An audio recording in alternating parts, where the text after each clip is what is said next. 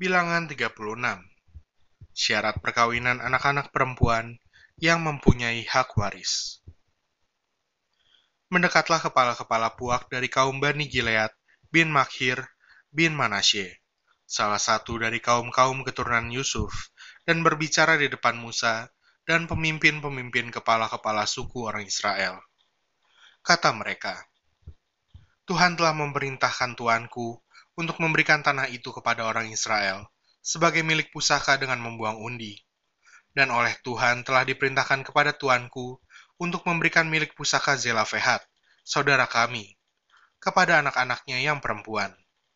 Tetapi seandainya mereka kawin dengan salah seorang anak laki-laki dari suku lain di antara orang Israel, maka milik pusaka perempuan itu akan dikurangkan dari milik pusaka bapak-bapak kami, dan akan ditambahkan kepada milik pusaka suku yang akan dimasukinya. Jadi akan dikurangkan dari milik pusaka yang diundikan kepada kami. Maka apabila tiba tahun Yobel bagi orang Israel, milik pusaka perempuan itu akan ditambahkan kepada milik pusaka suku yang akan dimasukinya, dan akan dikurangkan dari milik pusaka suku nenek moyang kami."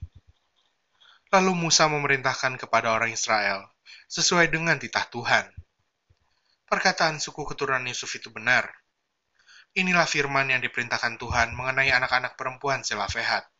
Bunyinya, mereka boleh kawin dengan siapa saja yang suka kepada mereka, asal mereka kawin di lingkungan salah satu kaum dari suku ayah mereka. Sebab milik pusaka orang Israel tidak boleh beralih dari suku ke suku. Tetapi orang Israel haruslah masing-masing memegang milik pusaka suku nenek moyangnya. Jadi setiap anak perempuan di antara suku-suku orang Israel yang telah mewarisi milik pusaka, haruslah kawin dengan seorang dari salah satu kaum yang termasuk suku ayahnya, supaya setiap orang Israel mewarisi milik pusaka nenek moyangnya. Sebab milik pusaka itu tidak boleh beralih dari suku ke suku, tetapi suku-suku orang Israel haruslah masing-masing memegang milik pusakanya sendiri, seperti yang diperintahkan Tuhan kepada Musa. Demikianlah diperbuat anak-anak perempuan Zelofehad.